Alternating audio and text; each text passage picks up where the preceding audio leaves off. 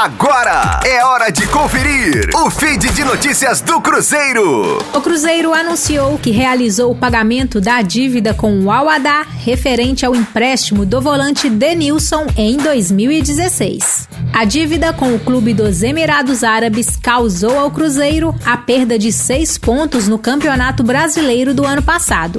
E a Raposa corria o risco ainda de rebaixamento à Série C caso não quitasse o valor. O presidente Sérgio Santos Rodrigues oficializou o pagamento em um post feito nas redes sociais. No ano passado, quando o Cruzeiro iniciou a Série B com menos seis pontos, a FIFA chegou a determinar o pagamento de quase 5,5 milhões ao Alwada até o fim de setembro, sob pena de ser rebaixado à Série C. Porém, o Clube Celeste conseguiu suspender a decisão. Agora, a dívida está paga. O valor acertado foi de aproximadamente 8 milhões de reais. Com as informações do Cruzeiro, para a Rádio 5 Estrelas, Letícia Seabra.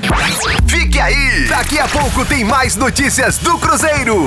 Aqui, Rádio 5 Estrelas.